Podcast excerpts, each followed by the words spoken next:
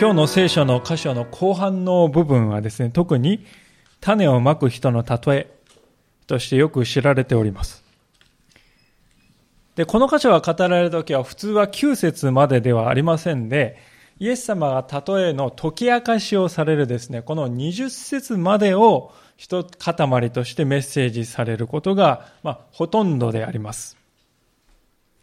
しかし、今回はですね、あえてそのイエス様による解き明かしは次回にとっておいて、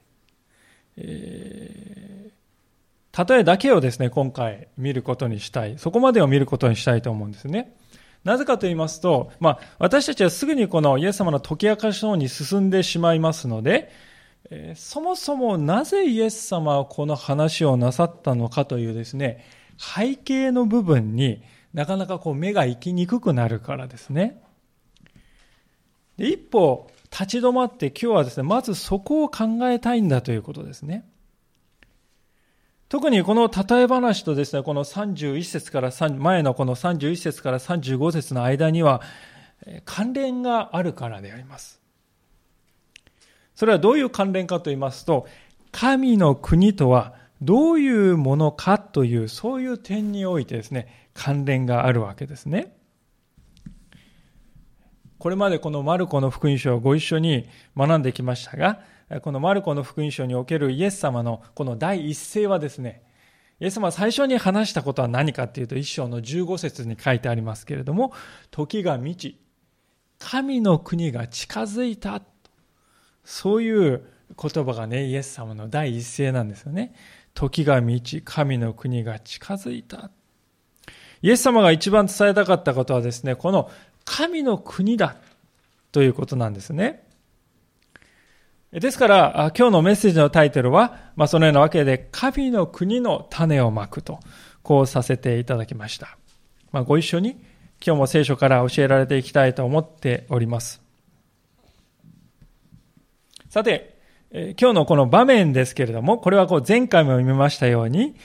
十二弟子を任命し終わって、山の上で任命し終わってですね、山から降りて、そしてあるお家に入ってですね、その家の中が今日の舞台ですね。ここの家の中でですね、立法学者たちがイエス様のことをですね、あの男は悪霊に疲れているんだとかね、あるいはなんかこう目覚ましいことやってるけれども、それは悪霊の頭を利用して悪霊どもを追い出しているんだなどとこう批判したわけです。で、それに対してイエス様は、まあそういうことがもしあれば、悪霊たちは分裂騒ぎを起こしているということで、力なんで発揮できないでしょうと。いや、むしろ悪霊が追い出されているということは、その悪霊のボスであるサタンももう縛られてしまっているんですよということを表している。まあ、そう語ら語られたわけですね。そして同時に人間はどんな罪でも許されますけれども、自分からその許しの道を、自分で自分の通る道をね、自分から壊してしまったら、その許しを失うことになってしまいますよという、そういう警告をですね、最後にイエス様は語られたわけですね。それが前回ご一緒に学んだところであります。で、今日の箇所はそれと同じ場面から始まるんですね。この4章に行く前にこの3章の31節から35節の部分をもう一度読んでみたいと思うのですけれども、このように書いてありますが、さてイエスの母と兄弟たちがやってきて外に立ち、人を送ってイエスを呼んだ。大勢の人がイエスを囲んで座っていた。彼らは、ご覧ください。あなたの母上と兄弟姉妹方があなたを探して外に来ておられますと言った。まあ、イエス様と、イエス様の母のマリアと弟や妹たちが、イエス様を連れ戻そうとし、家にやってきたわけですね。当時はこのイエス様に対するこの熱狂が非常にこう高まっておりました。でも30歳まではですね、イエス様は大工として生きてきたのです。しかし30歳になってある時から突然何千人もの人々を前にですね、教えを始めたのです。しかも病気の人を治したりですね、悪霊に疲れて人生を台無しにされてた人が、を治したりしているわけです。どう考えてもこれまでのイエスじゃないよね、と。家族が考えたのもまあ無理はないかもしれません。しかも熱狂が高まってくるにつれてですね、社会的に尊敬されておりました立法学者たちが、イエス様ことですね、あの、あの男は気が狂っている。まあそういうふうに言うわけです。次第にですね、えー、ですから疑い半分、そしてこの戦望、ね、妬み半分、まあそんな視線がですね、マリアをはじめとするイエス様のこの家族に対してもね、向けられるようになっていたと思いますね。で、おそらく、家族会議が開かれて、どうしようか、ああしよう、こうしようってね、いろいろこう話して、やっぱ、イエスを連れ戻して、イエス兄ちゃんを連れ戻して、止めさせよう。まあそういうことで話がまとまったんでしょう。そして皆で実際にやってきたということですよね。でしかし近づこうにもどこに行ってもイエス様の周りは人人人でですね、いっぱいでした。それを見た人がですね、多分気を利かせてくれたんでしょうか、人々に向かって聖書の話をしているイエス様に対してですね、ご家族が来てますよ、と教えてくれたというわけですよね。で、教えてくれたら普通はですね、えー、どうでしょうか？たとえ話してたとしても、ああ、それよかった。お母さんちょっとこっち来てくださいってね。まあそんな和やかな言葉が出てきそうなところですけれども、しかし実際にイエス様から出てきた言葉はですね、驚くべきものだったということですよね。33節でありますが、イエス様はこう言われるんですね。するとイエスは彼に答えて、私の母、私の兄弟とは誰でしょうか？言うんです。何ということかと思いますよね。当時のイスラエルの社会はですね、親というものをとても大切にする社会でした。人々はそういう感覚を持っている中からすると信じがたい発言であります、これは。おそらくですからですね、この33節の言葉イエス様が言ったね、すぐ後に場はですね、ざわざわざわざわって、なんだなんだってざわついたんじゃないかと思いますね。で、口には出さない人もですね、心の中ではですね、この男は一体何を言っているんだこんな親不孝して。まあそんな風にね、心の中で感じてた人も、この現場にはいたと思いますね。では、イエス様のこの真意はどこにあるのかということです。もちろんイエス様はですね、親兄弟もそんなもんどうでもいいんですよとかね。私はもうね、縁を切ったんですなんてね。そういう話をしているわけではないわけです。そうではなくて、この私の母、私の兄弟とは誰でしょうかというこの言葉は、考えさせるためになされた意外性のある質問なんですよね。というのは皆さん、イエス様からね、私の母、私の兄弟とは誰でしょうかってこう言われるとですね、一瞬考えるわけです。何を言いたいのかと。で、それがイエス様の狙いなんですよね。普段私たちがですね、えー、家族って何だろうって考えるってことはですね、ほとんどないんじゃないでしょうか。いや、そんなもんね、当たり前ですよ。自明ですよ。でもイエス様はですね、私の母、私の兄弟たちは誰でしょうかって聞かれると考えるんですよね。家族ってそういえば何だろうかと。血のつながりかないやでも血のつながりのない男女が結婚して家族になるんだよなって考える。そもそも家族よりも親しい友達だっているよなとかですね。まあそういうふうに考えがこう広がっていくわけであります。でそれがイエス様の狙いですよね。で、え、その上でイエス様は周りをこう見渡しながらですね、え、少し間を取ってですね、え、次のように語られたわけですね、34節そしてご自分の周りに座っている人たちを見回して言われた。ご覧なさい。私の母、私の兄弟です。誰でも神の御心を行う人、その人が私の兄弟、姉妹、母なのです。これイエス様の第二の爆弾発言ですよね。まあ、ここでもまたざわざわっとしたかもしれません。でもちろんイエス様はここでももう家族とは縁を切りましたというそういう話をしたいしているのではないですね。そうではなくてこれはこれまでとは異なる全く新しい神の民が作り出されたんですよということを語っているわけですね。全く新しい民が生み出されている。で、それはどういう民かというと、この35節に書いてあるように、神の御心。この御心ってね、ちょっと分かりにくいんですけど、要するに神が願っていることということです。神様が願っていることを私はしたいんだと願ってね、実際にそれをして行っていく、そういう人たちによって作られる民が生まれているんだよっていうことをイエス様は言っているわけです。で、そういう人がイエス様と新しい家族関係を築くことになるんだとイエス様はここで言うわけですね。ある意味ではイエス様はここでご自分の実際の家族よりも神の御心を共に行う神の民としての家族。まあそちらの方が優先するようなですね、そんな語り、語り方をしておられますね。このことはですね、家族関係で悩みを抱えていた方々にとっては、本当に福音ではないかと思うんですね。この世の家族のとの間の関係から傷つけられ、また傷をつけ、痛みをもたらす関係になってしまった。そういう方は数多くおられると思います。実際、イエス様がですね、いたこの家の中にいる大勢の群衆の中にも、そういう方がいたかもしれませんね。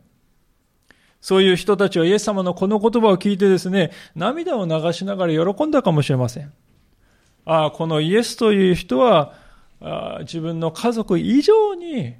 私を愛してくれるんだよな。そのようにですね、本当に喜びを感じたかもしれません。まあ、その一方で、家族関係が非常にうまくいっていていて、そこに満足感を感じていた人々はですね、このイエス様の発言を聞いてですね、前をこう潜めたかもしれません。でも、そういう方にとってもこのイエス様の言葉はとても大切な投げかけをしているように思いますね。それはどういう投げかけかというとですね、あなたにとってこの世の家族というものが全てになってしまってはいませんかという、そういう問いかけですね。子育てにしても、夫婦関係にしても、親子関係にしても、また介護をするにしても、何にしても私たちは家族のために力を尽くそうとして走り回るわけです。しかし時に気がつくと、ふと気がつくと、それが生きがいになっている。そういう自分にも気づくんですよね。もちろん、家族のために私たちが犠牲を払うということは良いことであり、尊いことであります。でも同時に考えたいことは、それが自分のアイデンティティになってしまったりですね。その関係の良し悪しで私の価値が決まるんだなんていうことがですね、私たちは心の中にあるとしたら、もしかすると健全なあり方から少し離れてしまっているかもしれないなと思うんですね。人間というものは神様以外のものが生きがいになってしまうと。そこに何かしら虚しいという思いを感じるようになっていく生き物です。なぜ虚しさを感じるかというと、この世のものはどんなものであっても、やがては過ぎ去っていくものだからです。ですから、過ぎ去ってしまうものではなくて、永遠のものにまず私たちの人生の土台をしっかり置いていくんですね。永遠のものに、永遠なる神様というお方にですね、まず人生の土台をしっかり置くと、そうするとですね、この世の中のこの過ぎ去ってしてしまうものに対しても、適切に向き合っていくことができるようになるということです。ですから、このイエス様の言葉というのはですね、どういう立場にいる人々にとっても意味のある、とても大事な投げかけであります。そしてこれは同時にマルコの福音書のテーマとして先ほど申し上げましたこの神の国というものについてとても大切なことを教えてくれているわけですね。それはどういうことかというとこの神の国の民となるための条件はここにイエス様が言っている通りに、神様の願われることを私はしたい。そう願って、そして実際に行っていくということ。それだけなんだということですよね。イエス様はね、そういう人は誰でも、誰でも私の家族ですよってはっきりおっしゃってますよね。立派になる必要はない。一生懸命実績を上げてからでもない。優秀だからでもない。財産をいっぱい差し出したからでもない。人一倍熱心にやったからでもない。ただ神様を求めて、神様が願われることを私の人生の願いにもしていきたいんだ、思う。それが私たちをイエス様の家族、神の国のためにするんだということです。このたった一つのこと以外にはどんなことも必要ないと、イエス様は言ってくださっているわけであります。確かにイエス様の発言というのはですね、過激に見えるわけですよね。実際、その場所にいた誰もがですね、なんてことを言うのかと、度肝を抜かれたかもしれませんね。実際ですから過激でした。でもね、皆さん、過激だからこそイエス様が語っている神の国というのは、この世の中の国とは全く違っているんだなということがね、誰が見ても明らかになっていくわけですよね。イエス様という方はですね、日本とかイスラエルとかあるいは何国とかですね、いろいろもう国がある。その国にもう一つ私は新しい国を加えたいんだ。旗揚げしたいんだって、そういうことを言ってるわけじゃない。そういう人間の定めた国なんではない。そうではなくて、神様への信仰によって結ば結び合わせるされる新しい民。そしてその民からなる神の国、そういう目に見えない全く新しい国を作るために、世に来てくださったのだということですね。私の母、私の兄弟とは誰か、誰、誰でしょうかというこのイエス様の問いかけはそういうことを私たちに語ってくれているのだということであります。さあ、このようにしてですね、神の国というのはどういう国かということがね、えー、語ってくださってきたイエス様でありますね。血縁関係とか人間の社会的な関係といったですね、まあ私たちが一番大事だとこう考えている。そういう関係とは別の、そしてある意味ではそれに優先する新しい民をイエス様は作り出そうとしておられるわけですね。で、今日の後半のですね、種をまくものの例えとはね、というのはですね、そういう文脈において語られていくんだということをね、ぜひ心に留めていただきたいと思うんです。で、それを心に留めていただいた上で、この種のまく人の例えのところをもう一度読ませていただきたいと思いますが、一節からですが、イエスは再び湖のほとりで教え始められた。非常に多くの群衆が身元に集まったので、イエスは湖で船に乗って腰を下ろされた。群衆は皆、湖の近くの陸地にいた。イエスは多くのことを例えによって教えられた。その教えの中でこう言われた。よく聞きなさい。種をまく人が種まきに出かけた。まいているとある種が道端に落ちた。すると鳥が来て食べてしまった。また別の種は土の薄い岩地に落ちた。土が深くなかったのですぐに芽を出したが、日が昇るとしおれ、根付かずに枯れてしまった。また別の種は茨の中に落ちた。すると茨が伸びて塞いでしまったので実を結ばなかった。また別の種は余市に落ちた。すると芽生え、育って実を結び30倍、60倍、100倍になった。まあ、先ほどまでは場面が家の中だったんですけど、再びここでガリラヤ湖のほとりに移って戻ってきているんですね。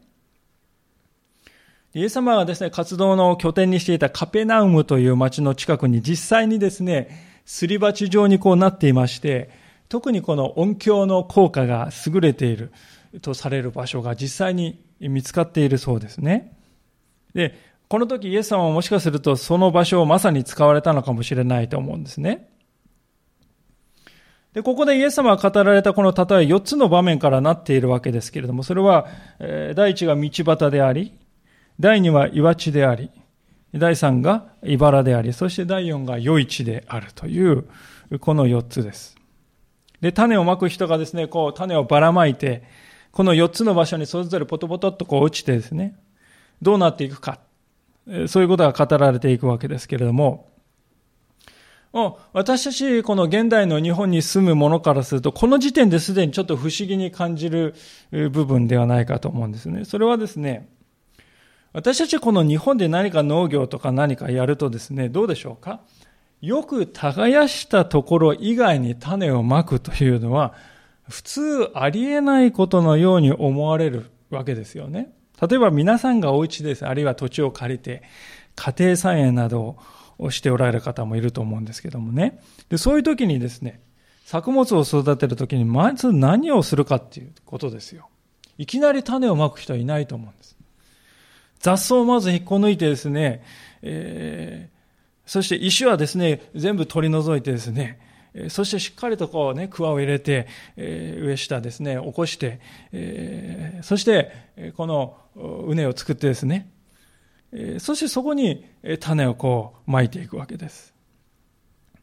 ところがですね、この箇所を見ると全然ね、えー、の様相の違う異なる状況の4つの種類の土地に種がポトポトとこう落ちていくわけです。一体どういうことなのかってことなんですよね。実はこれはあの当時のイスラエルの農業の仕方が関係しているわけであります。ここにあのガリラヤ湖のですね、写真をお持ちしましたけど、ちょっと見ていただければと思いますが、まあ、ここにガリラ湖がありまして、ここはちょっとなだらかな丘になっていてね、ここはちょっとあのビニールハウスみたいなのありますが、この手前の部分を見ていただきたいんですけれども、こういうこう傾斜している土地がですね、この周辺に多いということで、そしてこういうところね、岩とかですね、石とかですね、またあの背の低いですね、こういう腰高ぐらいのですね、えー、草が生えているわけです。いっぱいですね。で、当時の農業のやり方は、まずこういうところに、まず種をバラバラっと撒いて、その後に土をですね、耕して混ぜるという、そういう順序で農業をしていたんだそうですね。ですからこの全くね違うこの茨のな草の中とか岩地とかですね道端とかいろんなところに土が落ちるのはそういうわけなんですこれが当時としては普通のやり方だったそうですですからイエス様のですね、この例えの中で、いろんなところに土地が落ちるのは私たちからするとちょっと意外なんですけども、当時の人からすると全然違和感ないということなんですよね。私たちはですね、この例えを読むとですね、この種をまく人ちょっと無能なんじゃないかと。そんな風に感じることもあります。やり方間違っているんじゃないか。実際そういうことを言うね、えー、学者もいるそうですけれども、当時の人々にはこれは何も違和感のないことだったですね。で私たちにとって大事なことはそういうですね、この種をまく人の優秀かそうでないかという、そういう部分にね、目を奪われないで、この例え話が全体として何を語ろうとしているのかと、何を伝えようとしているのか、そこにですね、目を向けるということが大事であります。で、私たちはしかしですね、特にこの気になってしまうのは、この4つの、4種類の土地はそれぞれ何を表してるんかなというですね、そういう細かいところにですね、まあ、意識がいくのです。で、実際弟子たちもそのことが気になったようで、この今日のこの箇所の後に続くですね、10節からのところでイエス様にそれを尋ねて、そして詳しく教えてもらうわけです。しかし、その箇所はですね、次回に取っておきたいと思います。今日はですね、この話の、例え話の細かい部分ではなくて、大きい流れにですね、注目したいんですね。そこでですね、今日の前半で見たことが関わってくるわけであります。先ほど申し上げましたように、イエス様はですね、新しい民を作ろうとしている。神の願われることを行う人からなる。新しい神。新しい民。そしてその民からなる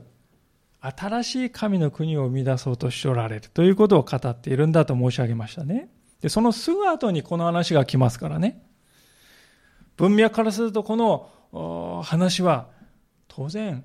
神の国のことを教えようとしているんだなというふうにわかるわけですね。でそういう視点で見るとですね、まず3つのことに気づくのですけれども、まず第一のことは何かというとですね、それはですね、これから種をまくのだから、今は何にもないという、そういうことです。いや、そんなこと当たり前じゃないですか。思うかもしれませんが、実はこれは大事なことなんですね。イエス様のこの時代から、まあ時代をこう昔に戻る、700年ぐらい戻りますとですね、何が起こったかというと、イスラエルの国の北の半分はですね、アッシリアという非常に強力な帝国によって滅ぼされました。そしてそこからさらに150年ぐらい経ちますと、今度はですね、南の半分がバビロンという国によって滅ぼされてしまいました。もうこれは世界史の教科書を見ると、必ず書いてあることなんですけども。で、その結果、イスラエルはどうなかった、どうなったかっていうと、民はですね、奴隷としてこのね、手枷、足枷をつけられて、このバビロンやアシリアに引いていかれて、で、イスラエルという国は歴史から消えたわけです。それから約500年ぐらいですね、イエス様の時代までありますけれどね、その500年の間、一時的にイスラエルが主権を回復した短い時代はあったんではありますけれども、でも基本的にね、大筋としてはイスラエルは外国に占領されていた状態のままずっと来たわけですね。で、イエス様の時代もそうなんです。この時代あの強力なローマ帝国によってですね、支配されておりまして、ですから、この、ある意味ではこの本当の意味でですね、神様はですね、求めるという信仰はイスラエルの中には、芽生えていなかったと言ってもいいかもしれません。つまり言い換えると、霊的な意味で神様が期待するような収穫は、イスラエルの中には何もなかったということです。茨やアザミが生えて、石がゴロゴロ転がっていて、何も実を結ばない荒れた土地だ。そこに神様がイエス様によって再び種をまき始めようとしている。そういう話なんですね。ある仲介者はそのことを次のように語っているのです。これは、神が長い年月に与える補修の後、まあ、補修っていうのは先ほど言った捉えられていたということです。補修の後、イスラエルをその土地に再び巻くという絵である。神がご自分の民を回復し、茨とアザミがあまりにも長くはびこっていたこの家族の畑に再び実を結ばせていく。そういう絵がここに描かれているんだっていうんですよね。そうなんです。この例え話は実は再生の物語なんだということです。長い間何にも良いものを生み出さなかった土地が再び神様によって回復していき実を結ぶ土地へと変えられていくんだそういう働きをイエス様によって神様はね始めてくださったんだそういうわけですイザヤ書の40章の8節というところには次のような言葉があります開けられる方は開けていただければと思いますが、イザヤ書の40章の8節です。新科学2017では1230ページですが、イザヤ書の40章の8節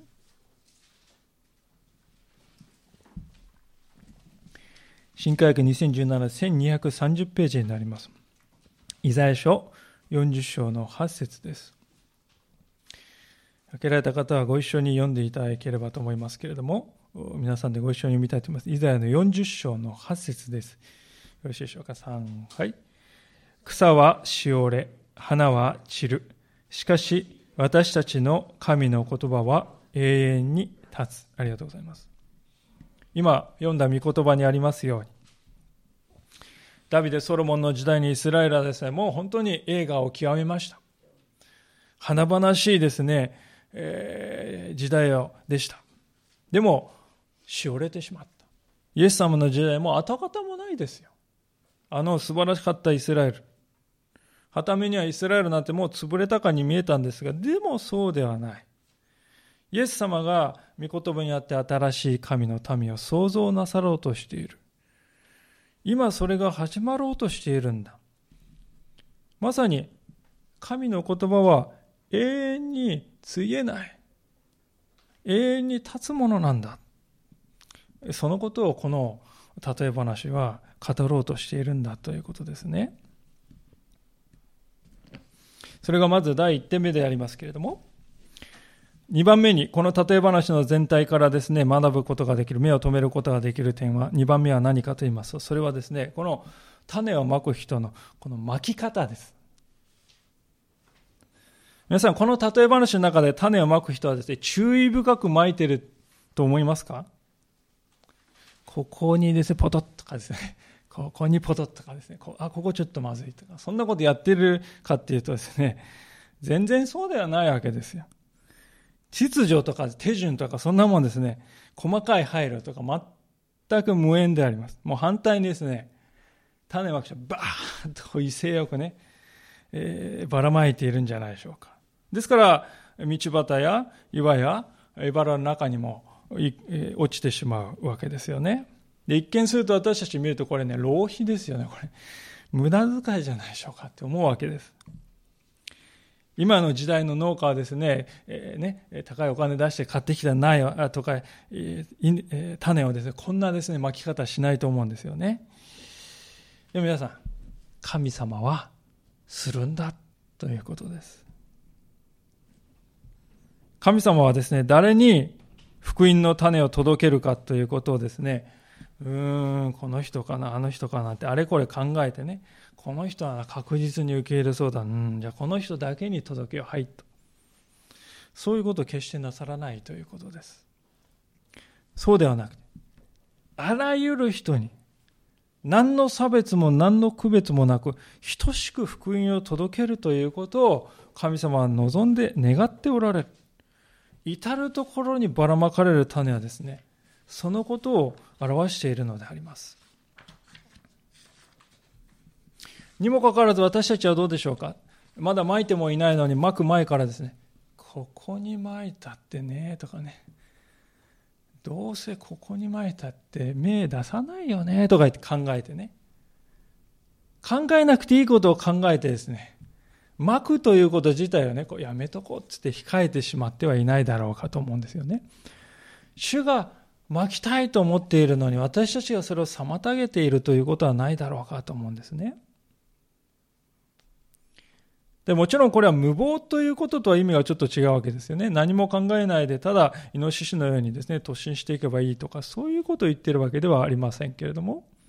私たちはですからどういうふうに伝えたらいいだろうかなって祈ってね、知恵を絞る。これは大事です。でも、だからといって、誰に福音を伝えるべきかということについて私たちの側で制限を作ってはいけないということです。神様が何の制限もつけずにですね、種をばらまこうとしておられるのにですね、私たちはその前に立ちはだかってですね、ちょっと待ってください。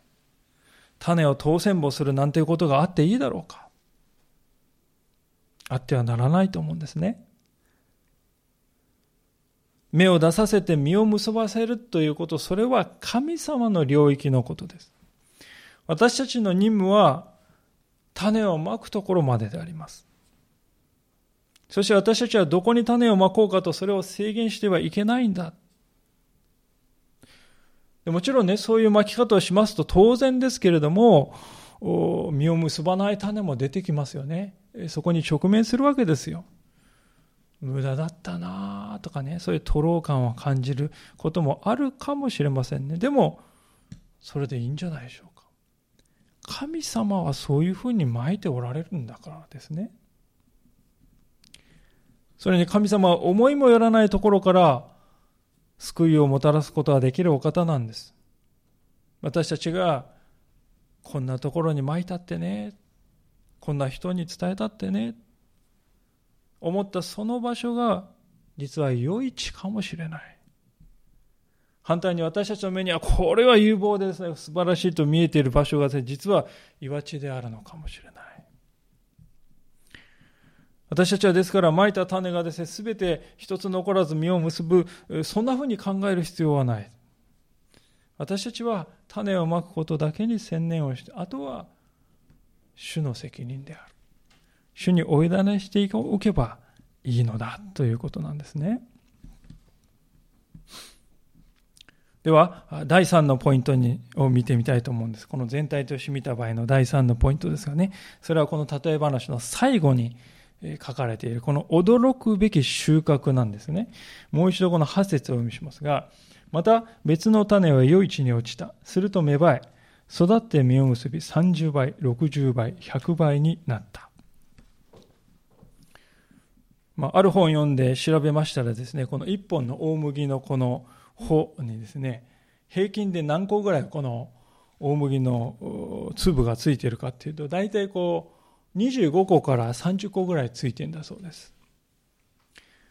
で時にこう非常によく大きく育ったですね、えー、穂があるとですね、そういう大きい方だと大体50個から75個ぐらいついているそうですね。でそう考えますと、まあ、ここで書いてある30倍、60倍って、これはまあありそうに見えるんです。でも、100倍。これはですね、ありえない収穫だ。もうちょっと尋常ではありえない、えー、個数だというふうに書いてありましたね。でそういう個数が収穫されるということはそこに何を表しているかというと神様の特別な祝福が注がれているんだ。そうでないととても実現できない数字だということです。神の国というものにはこのようなです。ね私たちは想像を超えて広がる力があるということなんですね。にもかかわらず私たちはこの種まきのこの例えを読んで、ね、最初から読んでいきますとどうでしょうかね。なんかこう暗い気持ちになる方もいるんじゃないでしょうか。種をまいている人はねこうもっとちゃんと有望なところにまけばいいのにでたらめにまいているように見えるわけですしね。で、その後も道端に落ちただの、岩地に落ちただの、茨のに落ちただのですね、最初から読んでいきます。なんか見込みがない場所ばっかり続くなとこう思うわけですよ。で、種まきというのは確かにそういう面があるということだと思うんです。でもね、最後には仰天するような収穫が待っているということです。この箇所をギリシャ語で読んでいきますとですね、興味深いんですけど、まあ、英語でもわかるんですがですね、道端と岩地と茨に落ちた種っていうのはですね、単数形で書かれています、すべて。しかし、この余市に落ちた種っていうのは複数形で書かれているわけです。そういう違いがありますね。で、神様はですね、その余市に落ちた複数のですね、種からですね、私たちが最初はですね、もう全然見込みもしていなかったような、あまりにもですね、自分のしたことに対して不釣り合いなほどのですね、収穫を生み出すことができる。それが神の国というものなんだ。それがイエス・キリストというお方のなさることなんだということなんですね。皆さん、私たちはこの例えが不思議な始まり方をしていて、そして3つですね、実を結ばない種が出てくるもんですからですね、伝道って厳しいなぁなんてですね、その厳しさの方に目が向いてしまって、なんかこうそこにこうぐーっとこう引き寄せられていたんかと、ではないかと思うんですがね。そしてその最後に書かれているこの人知を超えた収穫の約束というものを見てね、ああって言って心を踊らされるという、そういうこともなくですね、ふとかってね、なんか半ば諦めの思いを感じてたりはしなかったかと思うんですね。そこで今日、ぜひもう一度見つめていただきたいんですけどもね、イエス様はここで伝道って厳しいよねっていうことを言いたかったと思いますか、皆さん？本当に伝道の厳しさということを伝えようとしたかったかと。私はそうではないんだろうと思うんです。イエス様が伝えたかったことは8節にあるのではないかと思います。イエス様が生み出していかれる神の国には、こういう力がある。そこに関わった人のね、労力や力からすると全く釣り合わないような収穫をこのイエス様の神の国はねもたらす。そういうものなんだ。そういう力があるんだ。それがイエス様が私たちに伝えたかったことなのではないかと思うんですで私たちはどうしたらよいのでしょうか実は今日の例え話の中でまあ、今日の箇所で一箇所だけイエス様が人々にですね、しなさい、これをしなさいと命令し、命じている場面がありますけど、それが今日最後の箇所の9節ですね。そしてイエスは言われた。聞く耳のある者は聞きなさい。弟子たちが行うように命じられたたった一つのことは、それは聞くことであります。今日のこの3章の最後の35節イエス様がですね、神の国の一員になるためには何が必要か、それは神の御心を行う人になることですよ、と言いましたね。じゃあ、神の御心、つまり神様が願っておられることを行うためには何がまず必要かというと、まずそれを知らないといけないですよ。神様って何を願っておられるのかなって知らなかったらね、神様を願ってる子なんてやりようもないです。で、神様は何を願っているのかなって知るためには、聞かないといけないですよね。ですから皆さん、神様は私にあなたは何を望んでおられますかって祈ってね、神様に聞いていくということ。これがね、信仰の始まりです。今日の箇所でイエス様は例えを使って群衆を教えておられるわけですね。なんで例えなんでしょうか例えを使わないですね、私はこれから神の国を作ろうと思うんだ、皆さん。そのためにはね、これとこれが必要なんですよね。だからね、こうしなさいよ、ああしなさいよってストレートにね、言ってくれた方が分かりやすいんじゃないだろうか。そう私たちなら考えがちですけど、でも、そうではない。なぜかというと、こういう例え話で語られると、人々はどういう反応を示したかっていうとですね、ん？なんだ？何を言おうとしているんだ？っていうふうにね、意味を理解しようとして聞くということをですね、耳を澄ますということを始めるからですよ。このですね、ん？なんだ？何を言おうとしているんだろうか？この心が大事なんだということです。イエス様は聞く耳のあるものは聞きなさいと言われました。なんかこうちょっとね、突き放されたような言い方に聞こえるかもしれませんがね、そうではないんですよ。例え話を聞くとですね、これ一発で聞いてですね、パッと全部分かっちゃう人なんていないですよね。分からないなっていう気持ちが生じてきます。それでいいんです。そこがから始まる。で、その時でその意味を知りたいなさらに聖書から聞いてみたいなそう思うということが大事です。で、そういう心を持ってほしいからこそイエス様はね、あえてね、ストレートに、ああしろこうしろってね、これが決まりだとかそんなこと言わない例え話で、あえてイエス様は語っているんですね。